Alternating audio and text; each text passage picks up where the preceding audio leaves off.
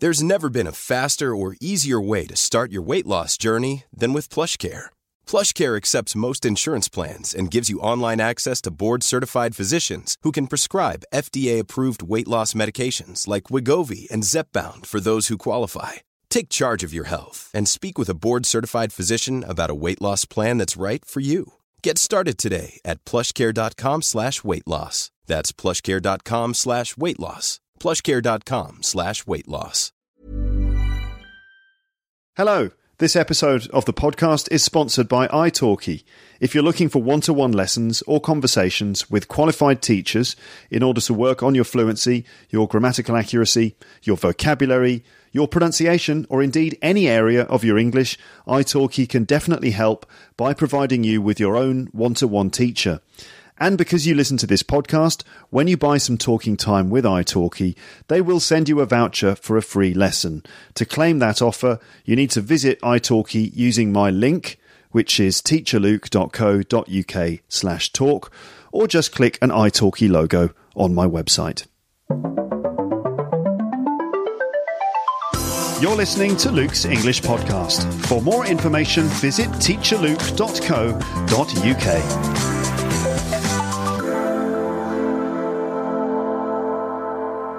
Hello, listeners. Welcome to the podcast. In this episode, you're going to hear me reading out some pages from an old diary I wrote 25 years ago when I was 16 years old. In the UK, a diary can mean two things. Either it's a plan, like timetable or schedule for the future, in which you have to write appointments and stuff. Like, for example, you might say, you know, let me just check my diary yes, okay, I'm free that day to have coffee with you, David Beckham. For example, if David Beckham has called you to ask if he if you can have coffee together, and you say, "Let me just check my diary, David, and let me see my availability." That's one meaning of it, like a, a schedule.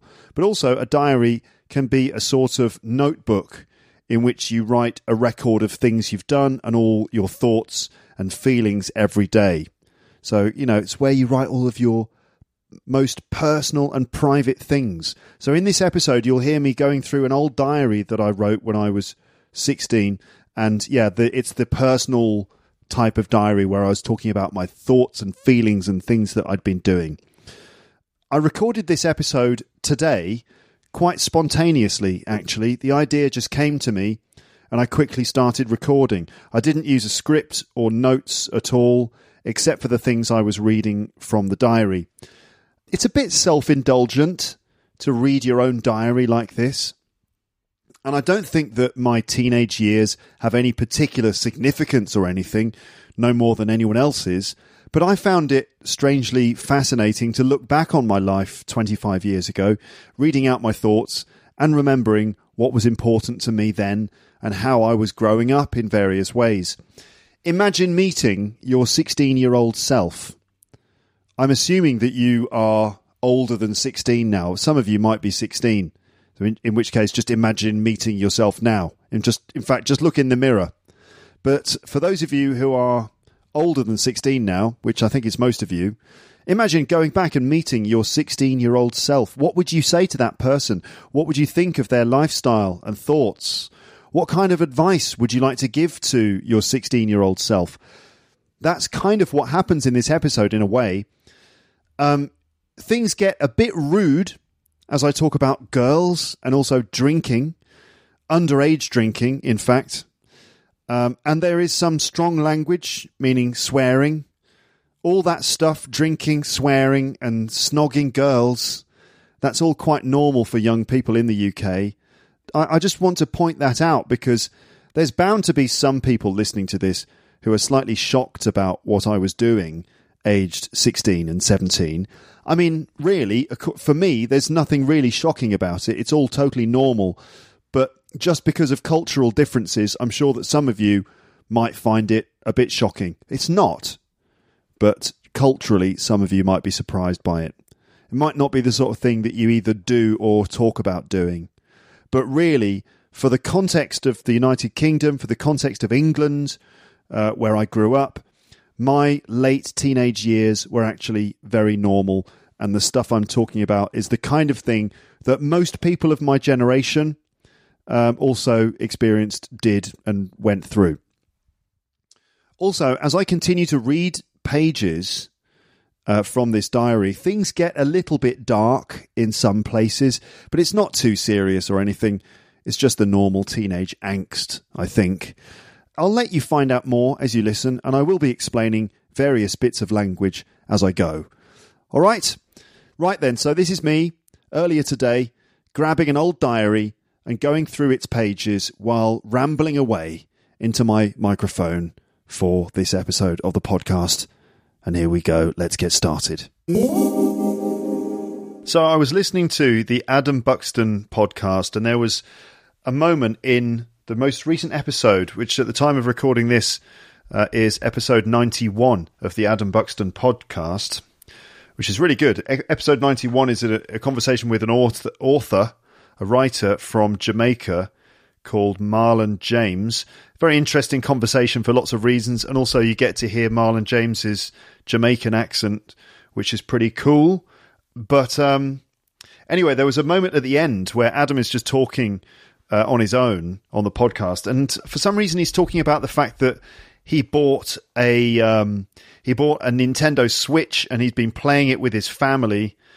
He's got kids and stuff, and so he, you know they've been playing communal games on the Nintendo Switch. And one of those games is a sort of compilation of old Namco computer games, including things like Pac Man and some other stuff. And he starts talking about this game that he used to play when he was a kid, and he talks about finding an old diary. I think I think that's what it is.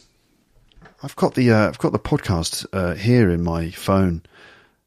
He was literally just talking about this a second ago, so let's see if I can find that spot.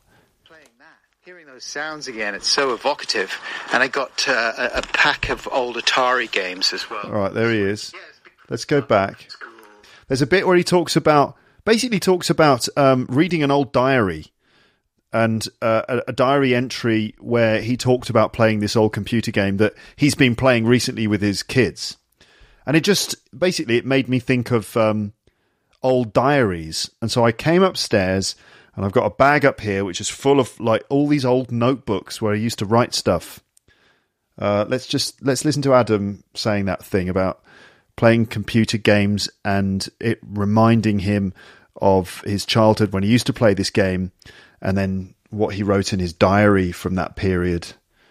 It's quite interesting. I don't know if you've you've ever written a diary, like where every day or regularly you write what you did that day, or you write about things that have been on your mind and stuff. It's quite interesting to kind of go back and look at those diaries. Uh, we used to go to the arcade, me and Joe and Louie and people, uh, of an afternoon in our A level year, I think and just play Rolling Thunder.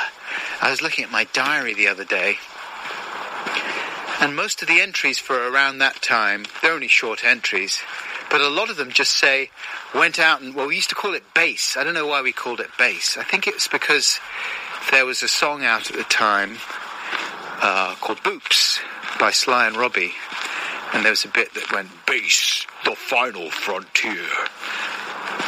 And I think there's a voice of a character in Rolling Thunder that sounded a bit like that.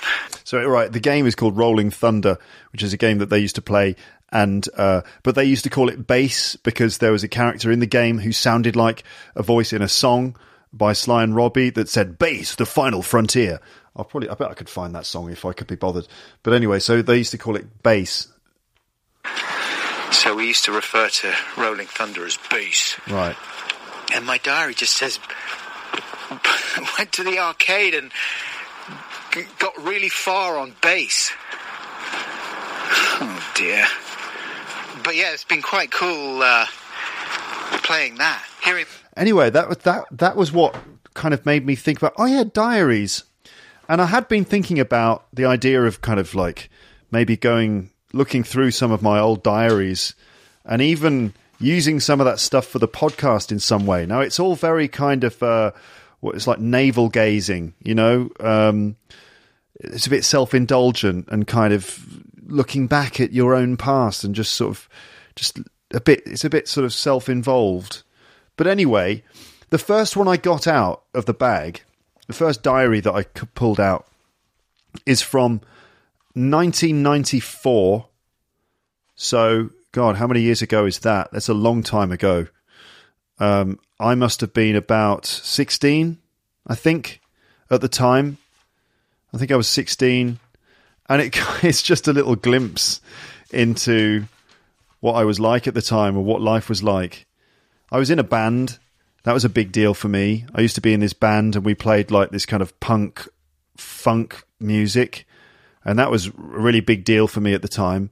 And everything, the rest of it was like music, just being really heavily into music and making a lot of mixtapes. So I used to write out all of the track listings for the mixtapes I was making. I'd write all the tracks I wanted to put on the tape, and then I'd put them in the right order, and then I'd make the tape. And invariably, the tapes would be for different people, for friends of mine, or, and stuff like that. And then, so there's like lots of lists of songs uh, on these tapes that I'd made. Um, and in 1994, I didn't have a huge collection of music, so it's quite limited. So I had stuff like music from the Saturday Night Fever soundtrack. That's that uh, film with John Travolta. There's a lot of Bee Gees and stuff on that soundtrack, but a lot of other tunes like disco funk stuff that uh, I was into at the time. So this tape here, for example, on the first page, has got a couple of tracks from the Saturday Night Fever soundtrack, um, some some hip hop, all on my nutsack. But I think that's by Ice Cube from NWA. There's some Beastie Boys in there. There's a couple of Beatles tracks. Um, Night Fever by the Bee Gees. Hey Ladies by Beastie Boys. And some other stuff like that. Um, all right. And then, so going through lots of lists of tapes.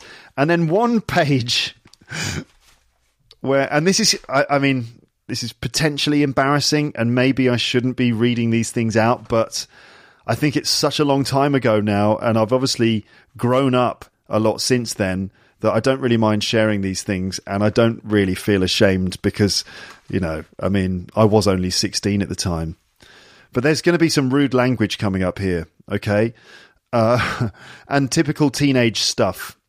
So on one page, it's written diagonally across the page. So I haven't written sort of in, in neat horizontal lines, but I've written in diagonal lines across the page with pretty messy handwriting. And um, so, first of all, it just says, fucked tonight in capital letters with exclamation marks. Fucked tonight, which obviously means I got drunk that night. And I was only 16 at the time, 16 or 17 years old. Um, it's quite normal in England to start drinking before the legal age. But that particular night, I, according to me, I was fucked, meaning I was really drunk. I don't know how drunk I was really, but that might explain why I've written across the page diagonally. But I mean, 16 years old, you're full of, full of life at the time. And so probably going out and having some beers and feeling a bit drunk would have been incredibly exciting and intense, and there were girls around and things like that. So, fucked tonight! And then I've written, I wanted a snog from Sarah, but no go. A snog, uh, that's when you kiss uh, someone sort of passionately using, well, it's more than just a kiss on the lips, right? It's a full on French kiss, which is a kiss with, well, it's a kiss with tongues, right? That's a snog. So I wrote, I wanted a snog from Sarah. I'm just trying to remember who Sarah is. I think I can remember who she is, but I'm not entirely sure. But anyway, apparently I wanted a snog from her. I wanted a snog from Sarah, but no go, meaning it didn't happen or it wasn't possible. And then I've written, I could have easily got one from her other mate who fancies me. I could have easily got one, so I could have easily got off with Sarah's friend who fancies me, but apparently I didn't. And then I've written, but she has a boyfriend.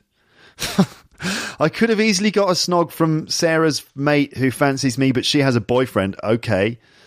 And I've also I've written could of like not could have, but could have spelt C O U L D and then a new word, and then of, like OF, which is a terrible grammar mistake or spelling mistake.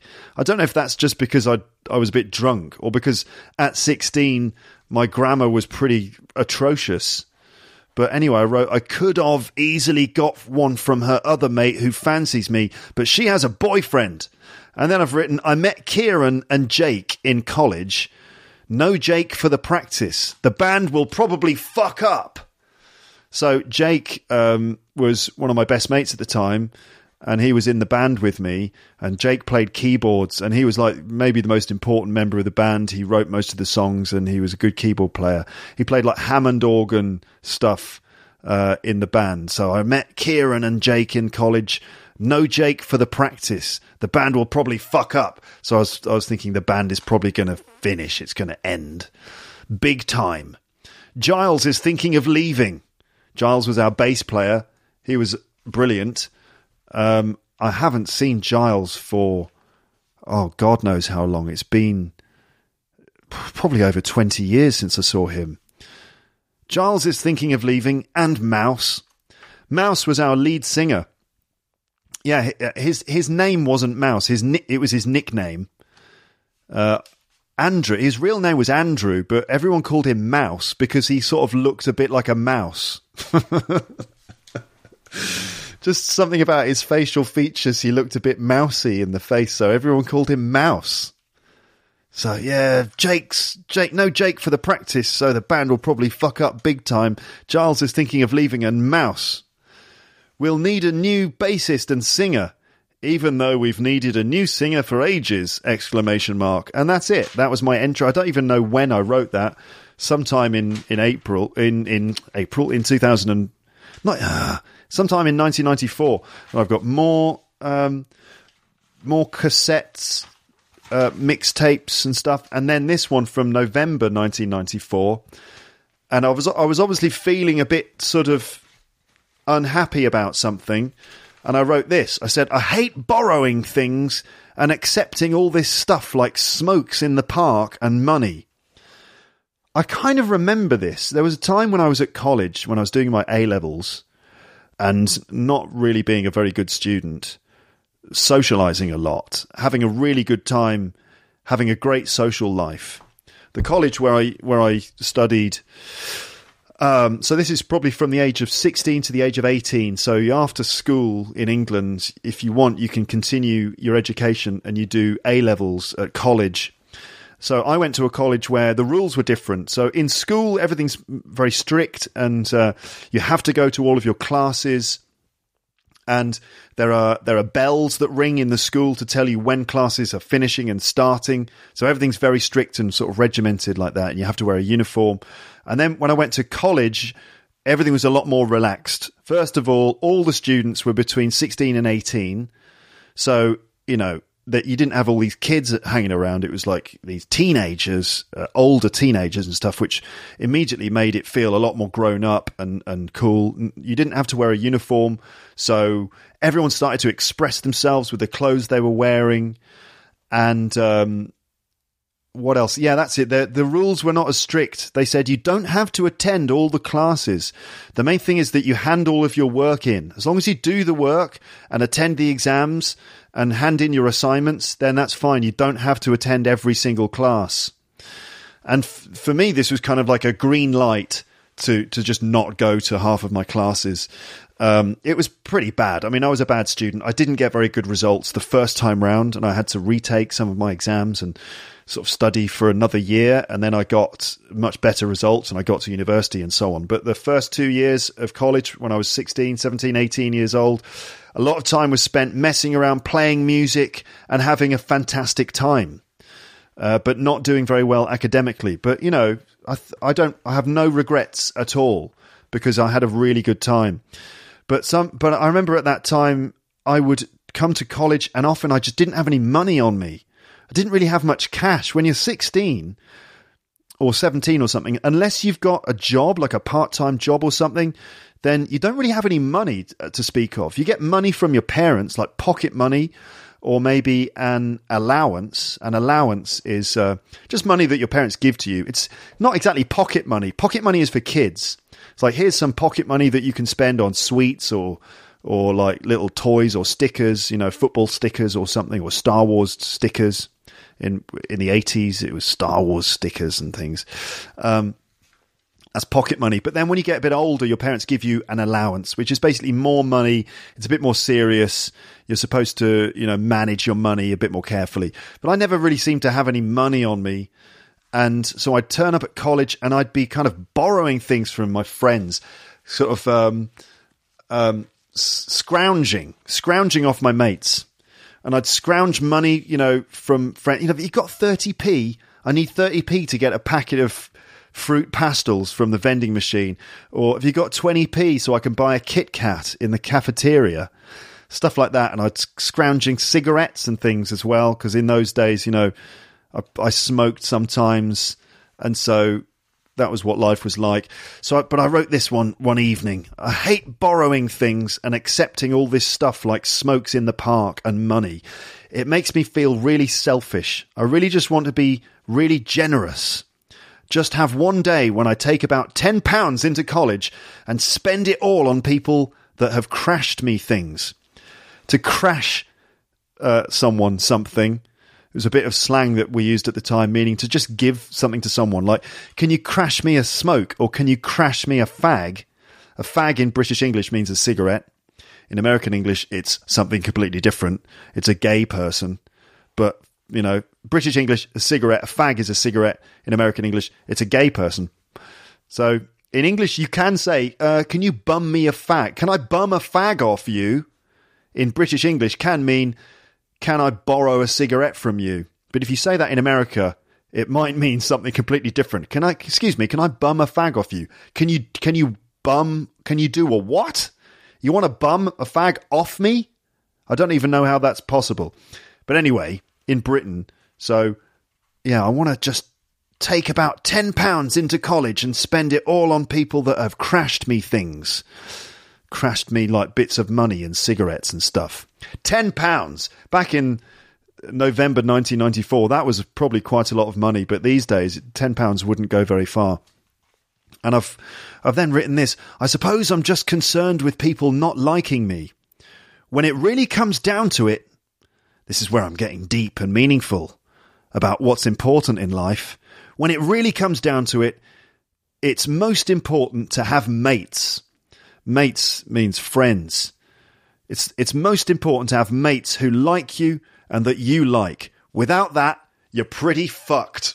you see the colourful language I was using in my diary back in 1994? I mean, that is obviously true, though. That's true. I was right about that um, that uh, when it comes down to it, it is most important to have friends that that like you and that you like. And without that, you're pretty fucked. I wouldn't go that far these days. Then on the next page, and I'm just kind of surprised by some of the stuff that I wrote in the diary. It's just kind of it's just funny to look back on some of this stuff. So on the next page, I I this is quite interesting because it seems I was trying to express ideas and trying to be creative. But I don't know what I was thinking about. But I wrote this just at the top of the page, it says emotions. And then there are five points A, B, C, D, and E. And I'm trying to describe emotions, uh, but with images. So the first one it says emotions. A, a glass of water. And then I've written no emotion, completely emotionless. Nothing comes to mind. Okay. Again, I've no idea why I was writing this.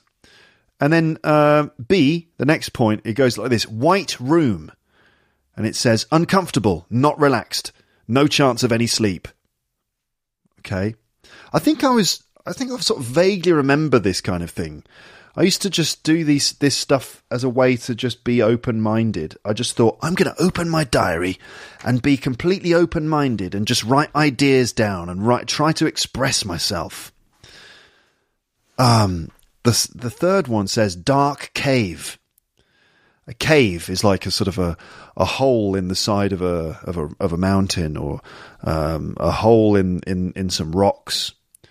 Um, you know, people say that that humans used to live in caves uh, back in the you know back in the Stone Age or, or whatever. A cave is yeah, like a hole in the side of a, of a mountain or a big or a cliff side, and you know a place where you could go to get shelter. And I've written dark cave, and I've just written security, comfort.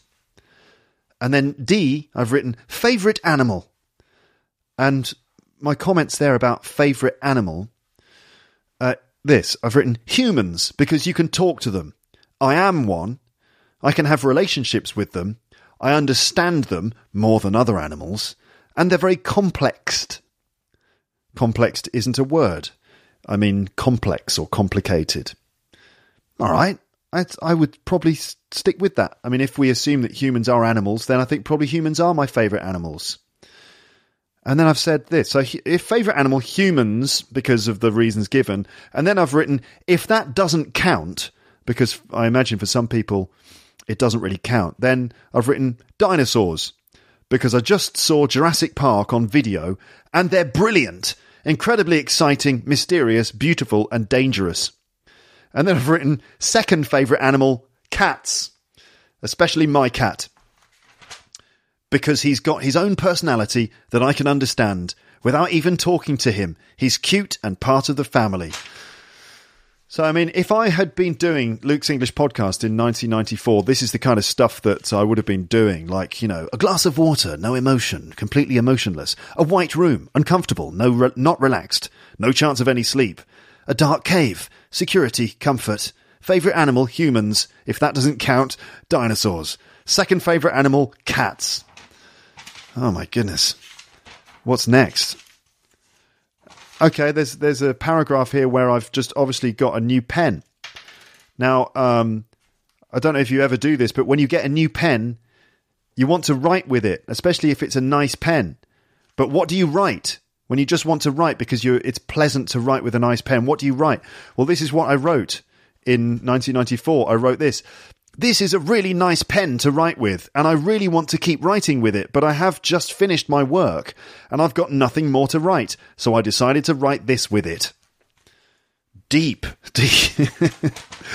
um, what else? Lots more mixtapes. Okay, this is pretty good because the, here I've I've written lyrics from uh, a Beastie Boys track and I think the lyrics really struck a chord with me. They they obviously kind of meant a lot to me at the time, and they still do. Actually, I remember listening to this um, song for the first time and really being struck by the words and feeling like they were so deep and meaningful. And I wrote them down in order to just sort of try and capture that feeling that I had, some sort of profound feeling you know, I mean, we must all experience this at some point. It, it, must be something that everyone experiences at a certain point in your um, in in your sort of development as a person. At some point in your uh, maybe childhood or in your adolescent years or something, you suddenly start to get a, a much more profound set of feelings. As a child, your feelings are not always that profound. It's kind of quite um, superficial in a way. Uh, but then as you get older, you start to feel feelings. And it's kind of like this odd sensation of really feeling like the, a deep sense of mystery or deep sense of um, profundity about life. You know, it's when, when teenagers start to get a bit kind of poetic and they they kind of start listening to deep and meaningful music and start writing poetry and things like that in order to just try and express the feelings that they're, they're having. So I was feeling a lot like that at the time. These, you know, as you get older, I mean, I'm in my 40s now, which is, you know, hard to believe. I'm going to be 42 this month. My birthday's in a couple of weeks. I'm going to be 42. I can't believe it. I still feel, obviously, I still feel like the same person because I think you do, don't you? I mean, you, as you grow up, you feel like the same person. It's just like your body is getting older. You've had more and more experiences, so you've got more memories and you hold a lot more experiences with you as you go through life.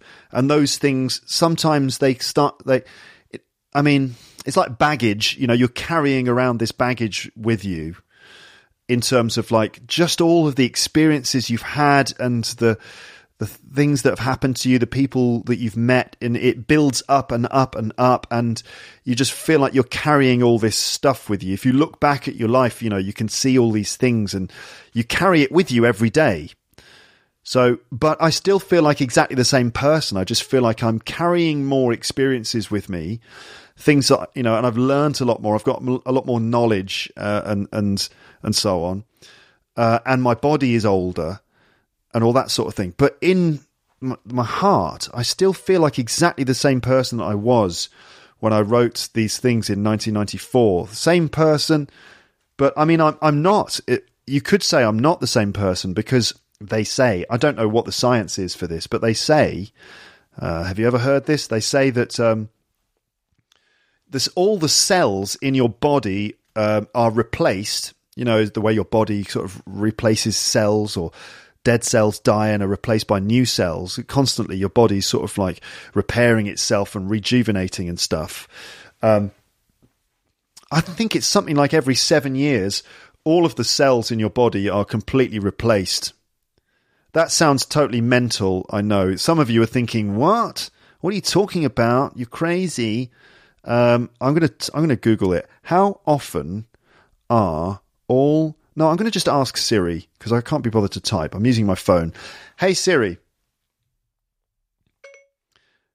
how often are all the cells in your body replaced?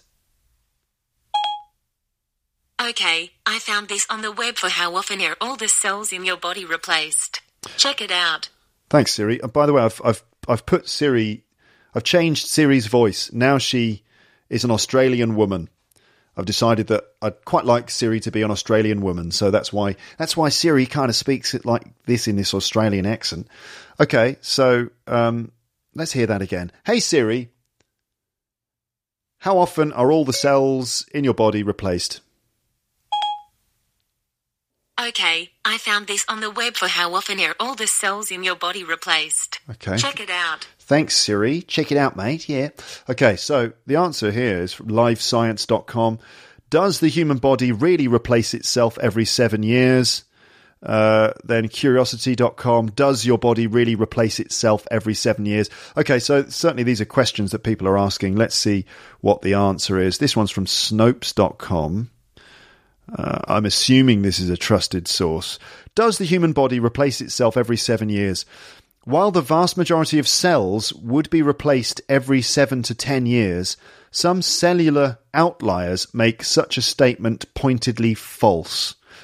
Uh, while the vast okay, so the point is that it's not the whole body that gets replaced into on a cellular level every seven years, but the vast majority of, of cells in your body do get replaced every seven years. But there are probably some cells that don't get replaced every seven years, and so it's not really true to say that uh, every cell in the human body is replaced every seven years. Uh, am I going to read this? How long is this? It's quite long. Oh, it's quite long. Maybe I can read the. Uh, it turns out that each body part has its own very distinct lifespan. The lining of the stomach, constantly under assault by digestive acid, is renewed every few days, but bones are refreshed once a decade, and there are a few parts of you that stay with you from birth to death. Okay, so it's not f- true to say that the entire body is replaced every seven years, but uh, most of it is. And some parts, some cells in the body are there from birth to death. Okay, so it's not true to say that I am a completely different person to who I was um, in 1994. It's not true to say that, uh, although to a large extent, many of the cells are different. Anyway, what was I saying? It's just a strange experience to look back and uh, read comments. And so the lyrics to this track, uh, Beastie Boys, the, the track is called Namaste, which is off their 90, 1992 album Check Your Head. Namaste. Namaste is, is Indian, isn't it?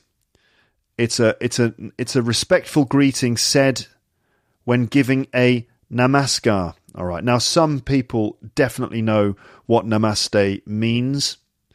I think it's Sanskrit and Hindi bowing to you I think originally in Sanskrit it means bowing to you. It's basically like a way of, it's like a greeting. The literal, tran- this is from do yo, do you doyouyoga.com. The literal translation of the word namaste breaks into three sections. Nama means bow, like when um, you bow, like when, you know, Japanese people bow when they say hello sometimes. So that's to bow, to like lower your head, to lean forwards and lower your head. So nama means bow, as like namaz, uh, as means I, and te means you. So it, it means I bow to you. The gesture is, is one of greeting in India. Most often we hold our hands together in the prayer position at our heart chakra. So it's, it's something people say in India as a way of sort of saying hello, I suppose but I wonder if it's got a deeper spiritual significance as well. But anyway, the track is called Namaste and it's by Beastie Boys. And um, 1992. And Adam Yauch, who was one of the Beastie Boys, MCA, he's the one who died actually in, uh, when was it, 2012, I think? Really sad because, well, you know, we lost him and he was great. But Adam Yauch got really into like Buddhism and um, Tibetan Bu- Buddhism, I think. And he, he took trips to India and trips to places like Tibet and had very spiritual experiences, apparently, and kind of um, got very deep and meaningful. And he put some of those ideas into the song and it meant a lot to me when I heard it too. I didn't really, I couldn't really grasp why it was so important, but it just felt very significant. So here are the lyrics that I wrote down and transcribed them. And it goes like this A butterfly floats through the breeze of a sunlit day. Um, as I feel this reality gently fade away, gliding on a thought to see where it's from, gliding through a memory of a time yet to come. Smoke paints the air swirling in the mist of my mind, like a whirlpool spin beginning to unwind, and I stand at the edge, cautiously awaiting, as time slips by, carefully navigating by the stars in the sky, and on the horizon, sunlight begins to climb, and it seems like it's been so long since he shined. But I'm sure it was only yesterday. Times of normality without reality, a cold chill of fear goes down me. I feel my heart contract to my mind about the image of light and I expanded on it. My fear was just a shadow. And then a voice spoke in my head and she said, Dark is not the opposite of light, it's the absence of light. And I thought to myself, she knows what she's talking about and for a moment I knew what it was all about. Actually, really, really good lyrics, especially that part about how he, he suddenly got scared. Maybe he was meditating, maybe something else. And he suddenly felt fear come into him. And, uh, and then, uh, what is it? he he he can he thought about the image of light and he kind of expanded on it like you do in meditation. You kind of follow certain thoughts and ideas and kind of see where they go. And it turned out that his fear was a shadow. And then a voice spoke in my head and she said dark is not the opposite of light. It's the absence of light. I think that's the thing that kind of blew me away when i was 16 17 years old there was something very profound in that, but I didn't really know what it meant. That it's true, dark is not the opposite of light, it's the absence of light. Does that mean anything? And I thought to myself, she knows what she's talking about. And for a moment, I knew what it was all about. Whoa, deep and meaningful stuff, huh? Deep and meaningful things.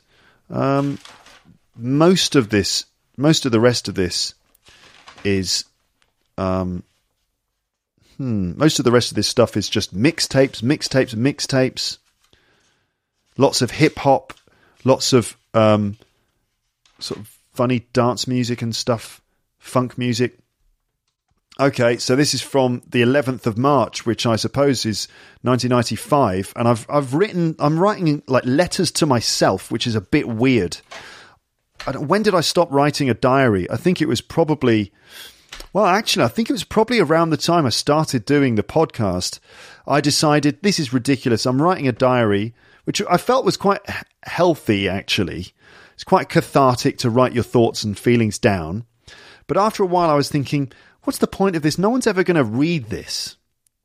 And do I even want people to read this? Who do I want to read this? I was thinking, I don't necessarily want anyone to read it until maybe I'm gone. Maybe one day when I'm dead, I'd like to imagine people reading this stuff and finding it really interesting. But it was very sort of self indulgent to just write letters to yourself. It's a bit strange. Um, anyway, that's what you do, I suppose, when you're a teenager. So here's another window into my teenage life, um, if you're interested. Um, so it goes like this Yo, man! That's how I start the the entry uh, for this this page in the diary. Yo, man! I had a good evening last night. Went to the Black Horse and drank, etc., but smoked too many fags, which is quite worrying. The Black Horse was a pub that uh, we used to drink in. It was in Birmingham, and uh, it was brilliant. We had uh, it was a really great place to go because upstairs they had uh, like a sort of um, a dance floor area with a DJ playing records, and it was kind of dark in that room upstairs. And downstairs, you know, there was the the pub bar, and the beer was probably incredibly cheap. It was on one of the university campuses in in the centre of Birmingham, in Aston, uh, Aston University campus. Aston is where uh, Black Sabbath come from. They used to work in a factory in Aston, so Aston is like the home of heavy metal music. But in the mid 90s, that's where I used to go out and have good times with my mates in the pub on a Friday night. So apparently, I went to the Black Horse the previous night, drank, etc., but smoked too many fags, which is quite worrying. I'm quite glad that I was concerned about smoking. Um, I never really became a proper smoker, but I did used to drink and I did used to smoke when I went out drinking. And I, I wrote, It was a good night, though, and I was getting on well with Sophie and Janet and Helen, etc. So I had like my, I remember Sophie, Janet, and Helen. Uh, there was like a gang of us that used to hang out together. And uh, I, so that evening I must have been hanging out with Sophie and Janet and Helen and having a good time. And, I, and, and other people, there were loads of other people too. And I wrote this spilt beer all over myself when I put my pint on the hand dryer and it slipped off and smashed on the floor. So if you spill something, if you spill your drink, it means, you know, you, the drink comes out of your glass. You might, if you, for example, if you've got a cup of tea on the table and you knock the table, you'd spill the tea and the tea splashes on the table. Well, apparently this night I spilt beer all over myself when I put my pint on the hand dryer and it slipped off. So, God, I must have like gone to the toilet with my pint. I mean, back in those days, right now, if thinking about it now, that sounds so unhygienic and so kind of um, so terrible to like go to the toilet with your beer. But these are the days where you'd go to the pub, you go to the bar, buy your beers at the bar, and then you're just in the pub, like you're walking around, you're seeing people, you're playing pool, you're going upstairs and dancing, and you you know bring your drink with you. You just drink comes around with you everywhere. That's just the kind of pub culture when you're a teenager in the UK. Um, and yeah, they used to serve us drinks in this pub, even though we were probably about 17 at the time. The legal age to buy alcohol in a pub is 18 in the UK. But in some pubs, you can get served when you're underage. And apparently, the, the Black Horse was a was one of those pubs. So I think I must have gone to the toilet and I put my beer on the hand dryer. You know, in toilets you have the hand dryer. You know, that's a hand dryer. Obviously, that's me doing the noise of a hand dryer. I haven't just lost my mind. So I, that's a hand dryer. I must have put my drink on top of the hand dryer, but the, the top wasn't straight, wasn't level. And so the beer just slid straight off the hand dryer, smashed, probably tipped beer all over me, and then smashed on the floor. So that's something that happened that evening. I spilt beer all over myself and smashed my beer on the floor. Just a typical thing that happened. And then I wrote this After going to the pub, I went to the cinema to see Natural Born Killers for the second time with Ed, Mouse, Rob, and Baz. It's a great film, and I really enjoyed it. Do you know Natural Born Killers? Uh, Oliver Stone film written by Quentin Tarantino. But really? So I went to the pub drinking and then I went to the cinema? These days, I could never do that because um, even if I just have a few beers now, I just want to go to sleep. so the idea of going to the cinema after going to the pub like that, these days I would just fall asleep probably. But anyway, I went there. I went with Ed and Mouse, and Mouse was hanging around. Ed and Mouse and Rob and Baz. It's a great film, and I really enjoyed seeing it. Uh, seeing it twice helps you understand the plot a lot more. I really loved it. I'm also pleased to have a job. So at the time, I'd recently got a job in a in the local pub, so I was getting paid every week. Finally, I had money.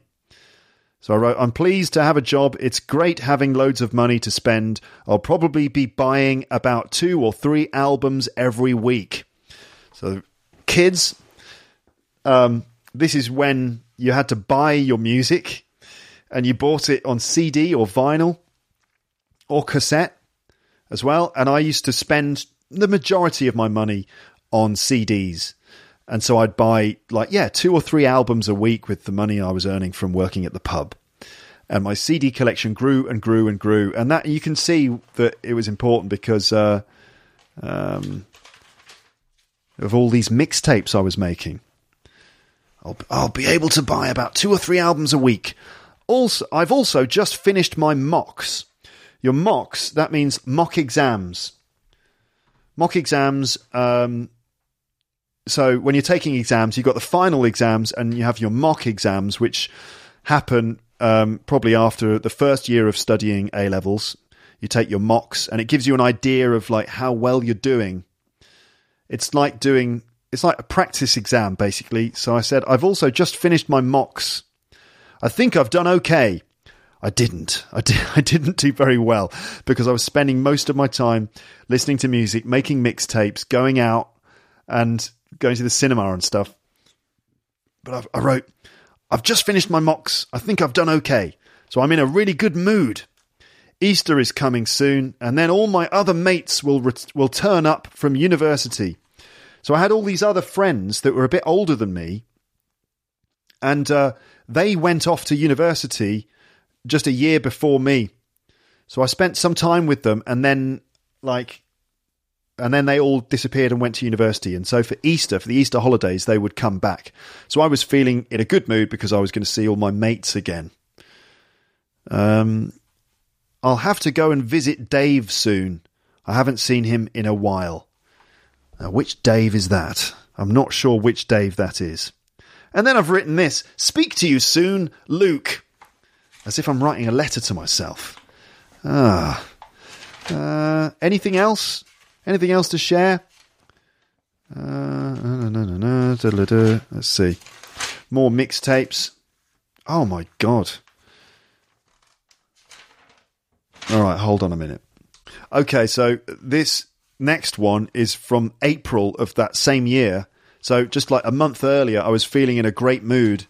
And then by April, it seems everything went wrong. Maybe after I'd got the results of my mocks or something, although I don't mention that. Um, so I've written this, and this it sounds really serious and dark. These days, if these the things these things had happened, I don't think I would be reacting them reacting to them in the same way. But when you're young, sometimes things seem so significant and hard hard to deal with. I'm actually really glad that I am I am the age that I am now. I have to say, I'm really glad that I'm at this stage of my life now. And I'm talking about now. This is not from my diary. I just feel so much more confident and self assured. It's it's great. But when I was 17, I think I was still 17 at the time of writing this, some things felt very tricky and I was a bit insecure. So here are some things from this page. So I wrote this. Three of my best mates came very close to dying yesterday night. Woo, heavy. And then I've written this shit like that makes you think. Look at the way I was trying to write like a cool person. Shit like that makes you think. Think depressing thoughts. I'm pretty depressed actually for these reasons. Oh dear. So, and I've, then I've given a list of reasons why I'm depressed. I wrote this Jake, Ed, and Mouse nearly bought it in a car crash. By the way, to buy it can mean to, to die, to be killed. So Jake, Ed, and Mouse nearly bought it in a car crash. Ed's car is wrecked. I remember that. I remember when that happened. I remember I was at home waiting for them to come round to my place. And I was waiting and waiting. And we didn't have mobile phones in those days, so I didn't know where they were and what was going on, but I was waiting and waiting. And then eventually they turned up and it was all really bad because Ed had had a car crash. Apparently, because I lived out in the middle of nowhere in the sticks in the countryside. And for people to come and visit me, they'd have to drive. And Ed had recently got this car. Uh, he he got a, a, new car. It was like a, a Renault a Renault Five or something. You know, just some cheap little car and he'd recently passed his test. And I think he was driving through the country roads a bit too fast, and he he he underestimated a corner, and I think that they he went off the road and crashed into some like trees and bushes by the side of the road, and the car turned over on its roof. Apparently, it could have been a really bad crash. Thankfully, Jake, Ed, and Mouse, my friends who were in the car, were fine. They so although Jake had a fracture in his arm. It's not a fully broken arm, but it's it's like a crack in in his in one of the bones in his arm. I remember when he turned up, they looked very shaken. They looked white, you know, they'd all they'd gone white. They looked really shaken. Uh, I don't know how it happened, how they ended up getting to my house. Maybe they walked to my place from from where the car was crashed, and then like you know probably we called people and and and stuff like that. I don't know. I don't remember, but I remember them looking very shaken. And Jake was complaining of a very painful arm. It turned out later that it was fractured. Um, and then I've written. So that was the first reason I'm depressed, and this happened yesterday. That this happened the day before. The next thing is I've written this. My exams are coming closer and closer. And then the next point is, what am I going to do in life? Which was always a, a, a real concern, a real worry. I always used to be so worried about what on earth, what on earth am I going to do? There was so much pressure to kind of pick a, a career path. I wish I could.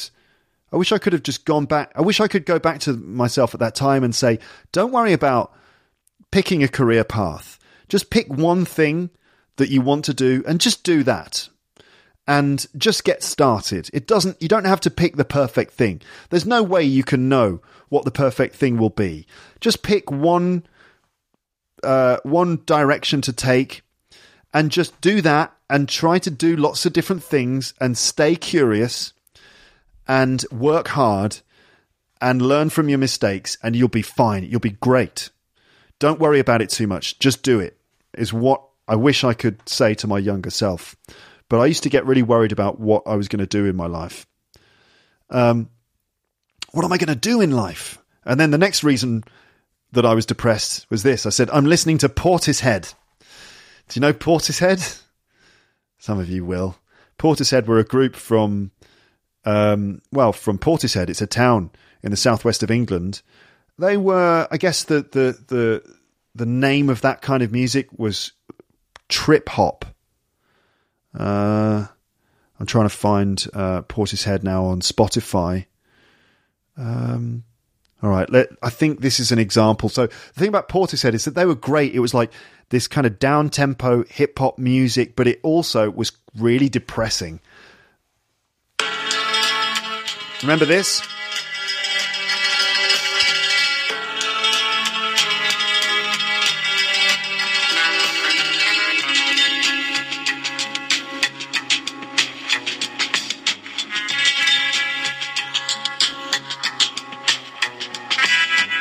Really, really good, like uh, down tempo, atmospheric trip hop. It sounds like a, a movie soundtrack or something. Really, really good stuff. But the tone of it is definitely on the depressing side. And then when the, the singer starts singing, she's got this kind of, um, yeah, she's got this sad uh, sounding voice. Uh, she's great, but it's not the sort of music that puts you in a really upbeat, happy mood.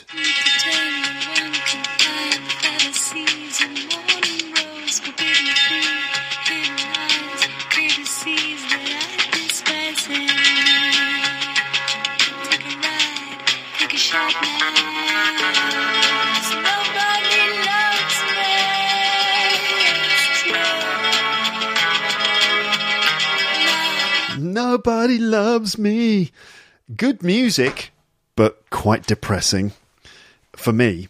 So I wrote, oh, you know, like uh, my friends had a car crash and they nearly died. My exams are coming closer. What am I going to do with my life? I'm listening to Portishead. And then the next point is this Is my life fucked up? I was concerned that my life was somehow fucked up. Again, I wish I could have gone back and said, No, it's fine. Don't worry. Just stop listening to Portishead. Maybe just have a cup of tea. It's going to be okay. And then I wrote this I can't make it with girls. So I was really concerned about my relationships with girls. I said, I'm stupid. Loads of them fancy me, meaning I was quite popular with girls. But then I wrote, I just don't do anything about it. So, like, girls fancied me, but I never did anything about it. And then the next point is Portishead is so depressing.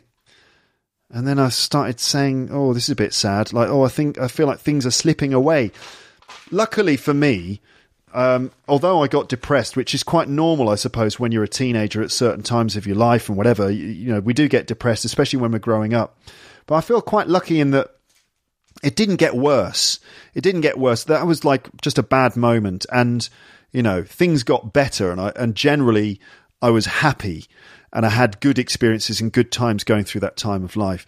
People do get depressed though, and um, it's yeah, it, it, when it's really bad, it can feel really hard to see the positive things in life. But um, with perspective, it's sort of always worth just remembering that when things do get when things do feel sad, um, you got you've got to keep going. You've got to keep making decisions, and you've got to, for example uh, do things like get a grip, like take control, um, do exercise. One of the things that stops people being depressed is to do good physical exercise, and that helps.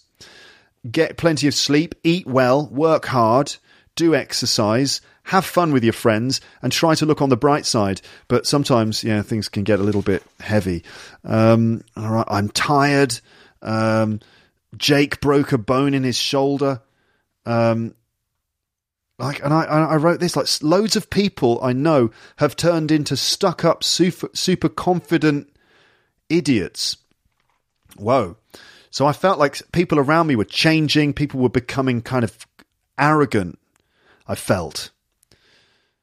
And I said, they, they piss me off so much, and they all wear clothes that I was wearing about two years ago, and they think they're so original. Apparently, this was important to me at the time the clothing choices. So I, I saw people wearing clothes that, according to me, I'd been wearing two years ago. God, fairly small problems, but they felt big at the time. And then the last line was, "I'm I'm I'm depressed." Oh, and it goes on on the next page. I need to hug a girl. Oh, so sad. I need to hug a girl, a girlfriend even. I wish some people could see me for what I really am. Oh my goodness. Well, well, well. Does it get better? Does it get better? Um, trying to find. There's more and more tapes. I made a lot of mixtapes. Um, I'm. Tr- I could name some of the, the tracks that I I uh, I put on this stuff, but I don't remember a lot of this these things. I made a tape for James around this time, and a lot of it was funk music. Let the music take your mind by Kool and the Gang. Mr. Tanaka by the brand new Heavies.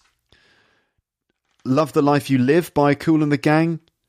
Um, some of these I don't know. Root Down by um, the Beastie Boys. Little Green Bag from the uh, res- uh, from the Reservoir Dogs soundtrack. Half the Man by Jamiroquai. Uh, Open Up by Leftfield. The Maestro by Beastie Boys. Loads of tapes, more and more tapes. Is that it? Yeah, that's it. Just that's it. So I, I hopefully I got I, I cheered up a bit after that. Here's another book.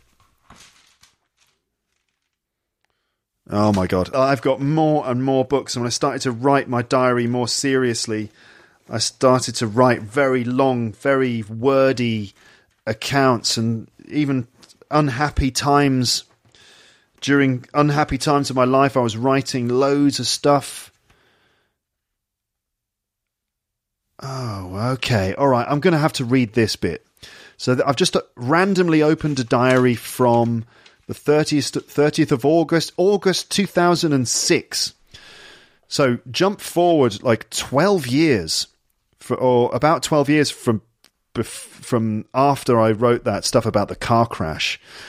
And 2006, I was in the middle of doing my Delta, the diploma uh, in English language teaching to adults. So I was already an English teacher. I'd been teaching for how long? Uh, I think I'd been teaching for about five or six years at this point. And so just randomly opening it up, I've, I've written this. I have so much potential, but so often I get stuck in a rut easily and I can't lift myself out. There's a good phrase to get stuck in a rut. So imagine, um, imagine a horse-drawn cart. Okay, first of all, to be stuck in a rut means to be stuck in a, in like a, a, a uh, in habitual behavior or to be stuck in a situation in your life that you can't really escape. So it's kind of like, for example, stuck in uh, a routine, basically that that you can't get out of. So I, I, I said I have so much potential, but I but so often I get stuck in a rut easily, and I can't lift myself out. So a rut is actually a groove in the ground caused by the wheels of um, like a a, a cart being pulled by a horse. So back in the olden days, before we had cars, uh, everyone used horses and carts to travel stuff to, to carry stuff around. A horse in the front, and then a wooden cart with big wooden wheels, and the horse would pull the carts around, often on mud uh, tracks, and the ground would you get these ruts in the ground caused by the wheels of these uh, carts going along. So if you're, let's say you're going along um, the road and your cart gets stuck in a rut, that means the wheel gets stuck in a groove in the ground that's been made by other carts, and it's like difficult to get out of that rut and to to you know to get control of the cart again. So that's the expression to get stuck in a rut. It's like to get stuck in a situation or a routine that it's hard to get out of. I said, I get stuck in a mode and I can't break out. It feels like I'm trapped inside myself. I want to be so much better. If I fail the Delta, I'm not sure what I'll do. It could be a big blow to me. I'd like to just break away and drop out. But Christ knows what I would do. Uh, I, I, I, I can't fail it. As, I can't fail it though. The lesson reports will show that the plans or aims. So I'm talking about actually one lesson, one part of the Delta that I failed and had to retake. So I was feeling a bit scared that I was going to fail the Delta. If I didn't fail that retake, I'd fail the whole thing. So I said, uh, I, if I won't fail it a second time, though, the lesson report will show that the plan or aims were inappropriate to the class, and that I didn't do anything to fix it during the class. Also, I didn't pick up on it in the um, in the feedback session. Hmm. The lesson report will show. So this is what I was worried about. And then I've written, but the second time I will produce a watertight, non sketchy lesson next time. If necessary, I will act my way through and become a different, streamlined person. Um, oh my goodness me. All right. Well, thank goodness I didn't fail the Delta. And I mean, the timeline that I'm in now, the kind of the this universe in the multiverse of the world, the universe that I'm living in now, thankfully, I I passed the Delta. I then got a you know I got better jobs in better schools. I had better experiences as a teacher, and uh, my confidence it it did a world of good for my confidence passing the Delta. And then I got a job at the London School of English, which was a great place to be. It's a very healthy environment for a teacher. More and more years of teaching experience, and then you know, just a, a few years after writing all that uh, insecure stuff, uh, I started doing my podcast, and uh, thankfully, I've, I've, you know continued doing it. It has been uh, an important thing for me. This podcast. It's given me some purpose and a personal project and a and a, a career project as well to focus my uh, energy and my creativity on. Yeah. Okay, well, that's going to be it then. So, all of this stuff, all the stuff I've been talking about for the last hour, all of that just came from me listening to Adam Buxton on his podcast uh, talking about playing a computer game when he was a kid. Ah, hearing those sounds again, it's so evocative. And I got uh, a, pack of old Atari games as well for the Switch. So he's talking about how hearing all the sounds from the old computer game was so evocative. Evocative. If something is evocative, it just really sort of brings back um, feelings and memories from the um, uh, from the past. Um, okay, so bringing strong images, memories, or feelings to mind. It could be things from the past, but it could just be other stuff. So evocative, evocative lyrics, for example. Um, evocative music. So for Adam Buxton, it was playing this computer game, um, which uh, was so evocative, hearing all those sounds again. What was the name of the game? They called it Bass. His friends called it Bass. His friends were, by his friends, he's talking about uh, the filmmaker Joe Cornish, who was responsible, for, he directed the film Attack the Block and recently directed a film called um, The Boy Who Would Be King, which is about a kid who sort of becomes King Arthur or something. I haven't seen the film yet.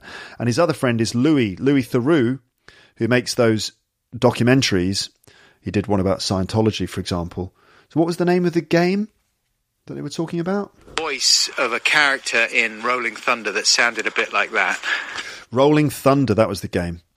Anyway, so all of that stuff, Adam talking about Rolling Thunder and it bringing back memories of childhood and him reading something from his diary about playing the game just made me think, oh, I'll have a little look in my diaries. And then voila, an hour of podcasting came out of it. Quite a personal one, this one.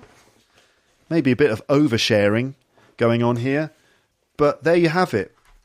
Sometimes it's interesting to look back at the past. Not too much. I think it's. You shouldn't really look back too much. Uh, there's probably a very good quote that I could repeat here, but I don't really know what it is. But the quote would say something along the lines of the fact that you should look to the future, but you should kind of, uh, you know, use the past, use your experiences from the past um, to help you, but ultimately, you know, look to the future and try to try to be positive. Don't wallow in the past. Don't just kind of um, to wallow. What's what wallow? to wallow. It's a verb, W A L L O W. If you wallow in something. So you can imagine a hippopotamus or maybe a pig wallowing in the mud, sort of bathing in the mud, lying in the mud, and really enjoying the pleasure of being in the mud. You know, like the way hippos or other animals do. They're like, let's get in the mud and wallowing in the mud. Mud, you know, like the the earth that's all wet. Pigs like to do it hippos like to do it, wallowing in the mud. But you can also wallow in the past. That's where you kind of like go into the past and sort of just enjoy going back into memories of the past and stuff. But it's bad. You shouldn't wallow in the past. And also, you can wallow in certain negative emotions. You can wallow in misery or wallow in grief and things like that. But we shouldn't really uh, try to, you know, we should try to avoid wallowing in, in, in the past we've got to try and look to the future. But sometimes it's interesting to look back and just to kind of mark the difference, mark the change. Is this a thing I'm doing a lot at the moment? Because I've been, I, you know, I've been talking about those old videos I made and all that stuff. Maybe this is is just something that um, I don't think I'm I'm uh, uh, thinking about the past or evaluating my life any more than normal. It just happens to be that I'm I'm talking about it a little bit on the podcast. Anyway, thank you for listening to this very personal stuff. Um, leave your comments on the website as usual. By the way, premium subscribers, uh, more premium stuff is coming soon. Okay, I know it's been a little while since the last series. The last series I did was about present perfect tense, five episodes. Uh, exploring the present perfect and present perfect continuous, and also past simple and other tenses and comparing it and doing all the practice exercises and listen and repeat drills and all that stuff. That was the last series that was in April. Now we're in May. So I'm working on new premium content where I'm going to be focusing on language, not just wallowing in the past and reading through uh, pages of my diary, but um, uh, getting stuck into the language. So I've got stuff coming up, okay, uh, for the premium subscribers. Uh, there'll be episodes where I'm going to get into language and demonstrate, explain, and repeat and repeat certain bits of natural English to help you push your English uh, and to you know really get that that kind of um, range and diversity of vocabulary that you really need to become the kind of um, you know advanced level English speaker that you want to be. So premium stuff is coming soon, as well as other episodes. And I'll talk to you about things like, you know, the plans for episode 600. I will tell you the date for the live stream, the YouTube live stream, as soon as I can. But it'll probably be, it'll probably probably be like, you know, June or July. Okay, because I've got about seven or eight normal episodes to go before I do that. So if I do about four episodes a month, then it's going to be at least two months from now. And if I've got lots of premium stuff to do as well, that's going to push episode 600 back a little bit. So it'll be in the summer, June, July, at some point. That's when the live stream will happen. So we've got a bit of time. But as soon as I've worked out when it's going to be, I will tell you the date for the live stream. And then um, hopefully you'll be available and you can join in. Um, and it's Ask Me Anything. That's the theme. I know it's it's not very uh, specific. It's just going to be ask me anything. I've never done one of those live streams before, so I don't know how it'll go. I don't know how many people I'm going to have. Uh, the you know who knows? Maybe I'll get so many questions coming into the comment section that I won't be able to deal with them. We will see. Anyway, it's just going to be like a fun little party where you can just join me and I'll talk to you on YouTube. The audio will be made into a podcast, so and and the video as well. I'll I'll I'll share the video with you as well afterwards. Okay, so I'll let you know about that as soon as possible. But that's it for this episode. Leave your comments and thoughts. Anything that's struck a chord with you during uh, this episode, any things that I've said or mentioned that have kind of that mean anything to you, if you feel moved to share your thoughts, then get into the comments section and, and leave some comments there, and uh, and that would be good. All right, okay, good. So I'll, I'll speak to you again on the podcast soon. Will I? Yeah, I will. I'm going to say goodbye in a minute, but I've got the guitar here still, so you know I'm going to do another song because I like doing that. If you don't like the bits where I sing, then this is where you can stop listening and you can just go off and do something else. But if you if you like to hear another song, then stick around because I'm going to do one for you. I'm just I just need to plan what it's going to be now. I'm pausing the podcast and then uh, we'll do a bit of singing no idea which song I'm going to do, but we'll work it out in a second. Right, so I'm going to do Waterloo Sunset by the Kinks, which is another classic. The Kinks were a British group from the 60s, part of the British invasion, one of those bands that kind of, on the heels of the Beatles, made it big in the US and, you know, in lots of other places too. This is Waterloo Sunset, which I'm sure lots of you know. I think it's, I think it's one of those songs that comes up in one of the English language course books. It's like you know English file intermediate or something. You know the, where they have songs in those course books sometimes. Not usually the original versions. Usually their their cover versions. Anyway, Waterloo Sunset by the Kinks. Um, oh, it's raining. Can you hear the rain? Don't know if you can hear that. Pouring with rain while I do this. Waterloo Sunset, and basically the, the lyrics you you'll find a link to the lyrics on the page for this episode. But you can imagine the writer, um, sort of looking out of his window. He wrote this um, when um, oh god, I can't believe I've forgotten the name of the writer, the the the singer from the Kinks, Ray Davies. Um, I, apparently, he had a flat which had a view over Waterloo, which is a part of London. There's a bridge there, and he uh, he wrote this song. He was sort of inspired to write the song after just looking out on the view of Waterloo Bridge and seeing people walking around and kind of imagining their lives, imagining characters like Terry and Julie who meet each other at the station, and Ray Davies's feelings about just sort of these lazy days looking out of the window. It's a nice, it's a ni- lovely track. There is a.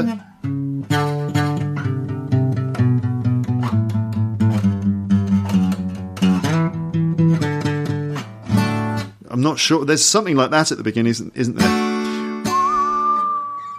Anyway, is it going to be high? Dirt, dirt, dirty. There you go. Okay. Dirty old river, must you keep rolling, rolling into the night? People so busy, makes me feel dizzy. Taxi lights shine so bright. But I don't need no friend as long as I gaze on Waterloo sunset, I am in paradise.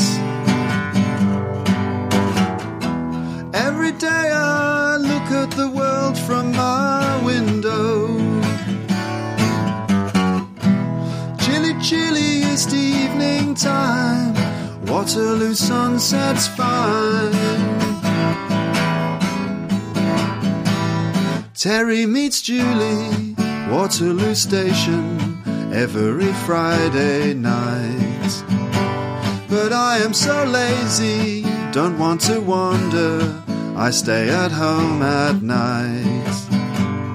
But I don't feel afraid as long as I gaze on Waterloo sunset. I am in paradise. Every day I look at the world from my window. Chilly, chilliest evening time. Waterloo sunset's fine. Millions of people swarming like flies round Waterloo Underground. And Terry and Julie cross over the river where they feel safe and sound. And they don't need no friends as long as they gaze on Waterloo sunset. They are in paradise.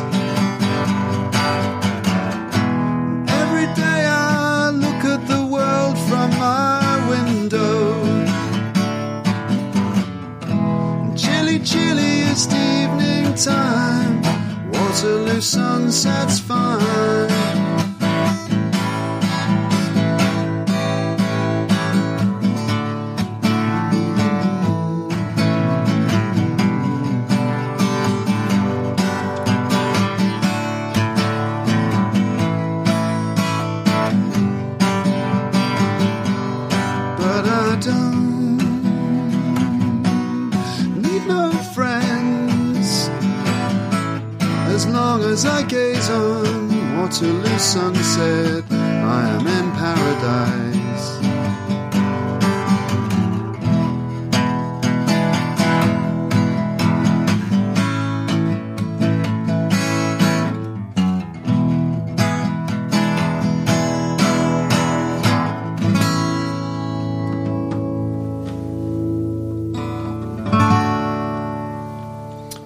Right, that's it for this episode. Thank you very much for listening. Speak to you again on the podcast soon. But for now, goodbye. Bye, bye, bye, bye, bye, bye, bye, bye. Thanks for listening to Luke's English podcast. For more information, visit teacherluke.co.uk.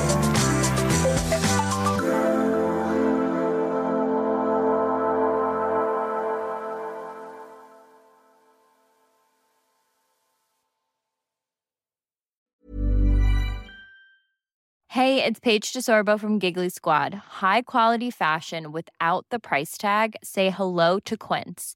I'm snagging high-end essentials like cozy cashmere sweaters, sleek leather jackets, fine jewelry, and so much more. With Quince being 50 to 80% less than similar brands. And they partner with factories that prioritize safe, ethical, and responsible manufacturing. I love that. Luxury quality within reach. Go to quince.com slash style to get free shipping and 365 day returns on your next order.